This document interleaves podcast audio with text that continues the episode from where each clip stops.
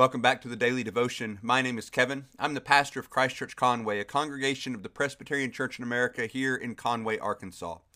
The Daily Devotion is a time for us to be strengthened in our faith through the study of Scripture and theology. We've been working our way for some time now through the letter that we know as First Peter, and we've made our way to the last few verses. The last three verses are uh, Peter's greetings, and so we're going to deal with those today. But before we get there, we have verses 10 and 11 which help us. He kind of brings together a lot of what he has been saying and reminding us of, and, and, reminds us again where our hope is found. So let me pray for us, and then we will jump right into these verses. Father, we thank you for the reminders that you were the one who will strengthen us. We thank you for the reminders that we've been called in Christ, that it is His blood, it is His work that speaks the truest word about us, and not our lives in this world. We pray, Father, that you would help us by your Spirit to stand strong in the gospel, even in the face of suffering.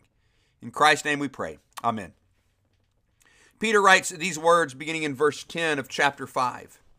And after you have suffered for a little while, the God of all grace, who has called you to his eternal glory in Christ, will himself restore, confirm, strengthen, and establish you. To him be the dominion forever and ever. Amen. By Silvanus, a faithful brother as I regard him, I have written briefly to you, exhorting and declaring that this is the true grace of God. Stand firm in it. She who is at Babylon, who is likewise chosen, sends you greetings, and so does Mark, my son. Greet one another with the kiss of love. Peace to all of you who are in Christ. Well, in verses 10 and 11, we have this incredible statement that really, in some ways, you can think of as a summary both of the Christian life and the Christian future, and as a summary of what Peter has been writing in this letter. The first clause, after you have suffered for a little while, reminds us that suffering in this life for the Christian is the norm. Now, I realize that being told, hey, suffering is the norm, that that's not necessarily the most encouraging thing unless you're honest enough to admit that your Christian life has come with suffering. And if we're honest enough to admit, when we admit that, that at times that has caused us to wonder, does God love me? Here, this kind of helps us process all of those things. It's not that suffering is an indication that God doesn't love us. Rather, suffering is a normal part of the Christian life. Otherwise, Peter couldn't write what he's writing here. After you have suffered for a little while, this is what's going to happen. So we need to learn to expect that reality. The, the whole letter that we've read, that we've been working through for the last several weeks, has taught us to expect that reality. It has taught us to, to, to think about the, the reality of suffering in the Christian life and the fact that suffering in this life doesn't indicate anything about our standing with God. It doesn't mean that God doesn't love us. It doesn't mean that we're not blessed of God. In fact, just the opposite. What we have seen again and again is that our suffering in this life is filling up the sufferings of Christ, that Christ himself suffered and set an example for us, both in suffering and in how we respond to suffering. So, suffering in this life doesn't need to cause us to despair of the hope of the gospel. Peter says that yes, you will suffer for a little while, but when that has passed, the God of all grace is going to do something. R- remember, He is the sovereign, He is the one who is in control. It's so easy in the face of suffering to forget that and to think that some other force or some other power is in control in our lives. But that's not the case.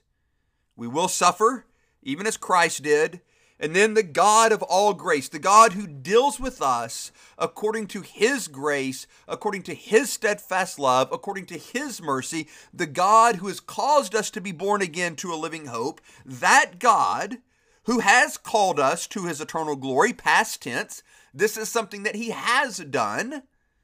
And so we suffer knowing that eternal glory, the eternal glory of God that we have been called to in Christ Jesus, that that lays ahead of us.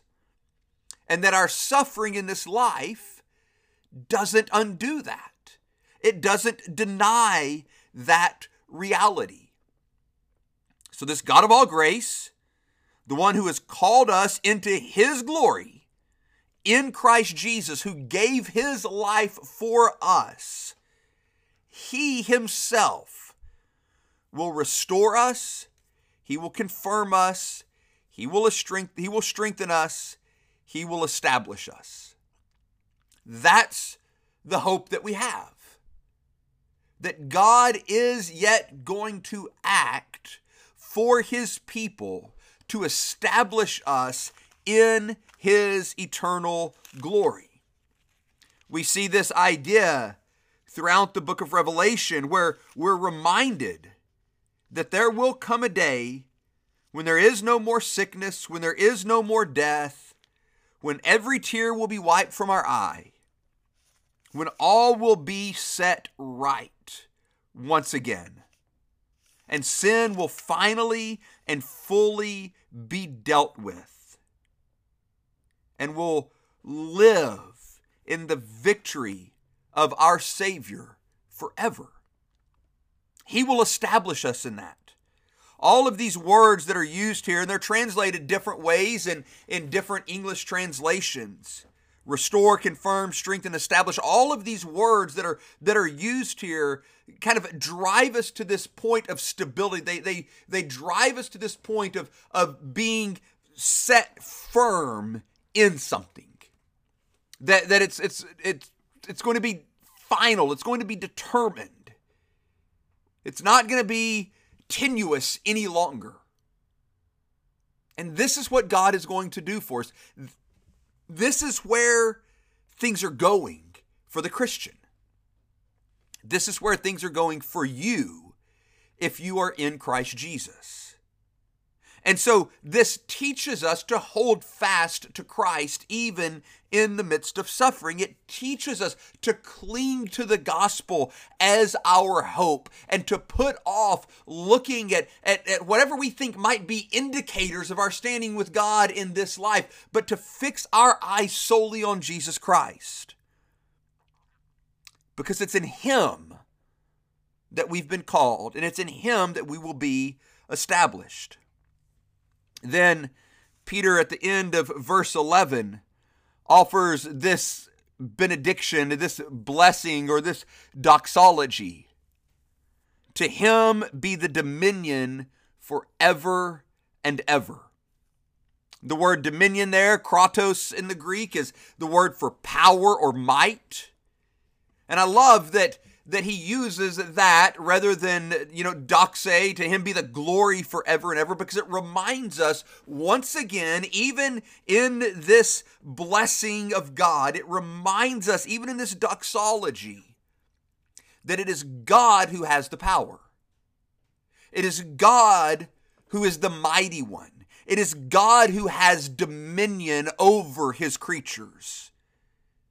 It is God who is the sovereign who is determining the beginning from the end, who is setting our path before us. And so, even in how Peter begins to wrap up his letter, we're reminded that we serve the one who is the authority. We serve the one who is in control, who has the power. And however we look at this life, it has to be through that lens.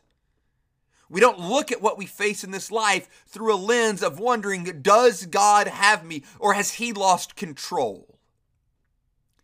We look at our life through this lens that He is the one who has the power. He is the one who is mighty. He is the one who has dominion over all of creation.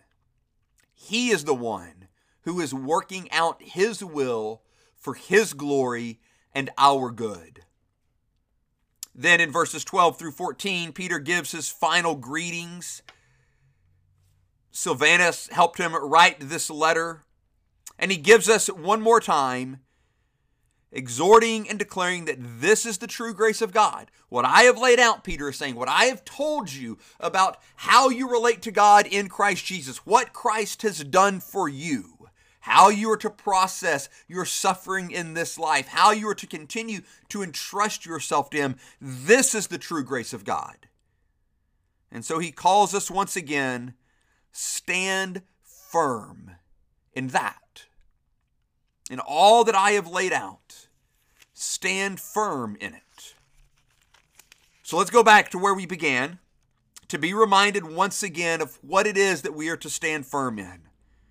All the way back in chapter 1, verse 3, we read these words Blessed be the God and Father of our Lord Jesus Christ. According to his great mercy, he has caused us to be born again to a living hope through the resurrection of Jesus Christ from the dead to an inheritance that is imperishable, undefiled, and unfading, kept in heaven for you, who by God's power are being guarded through faith for a salvation ready to be revealed in the last time. That's the hope in which we stand. That's the grace in which we stand. That's what we're to stand firm in. Those gospel truths about God and His grace toward us, even in the face of suffering. Might we learn to do that all together keeping our eyes fixed on Christ, resting in His grace. Amen.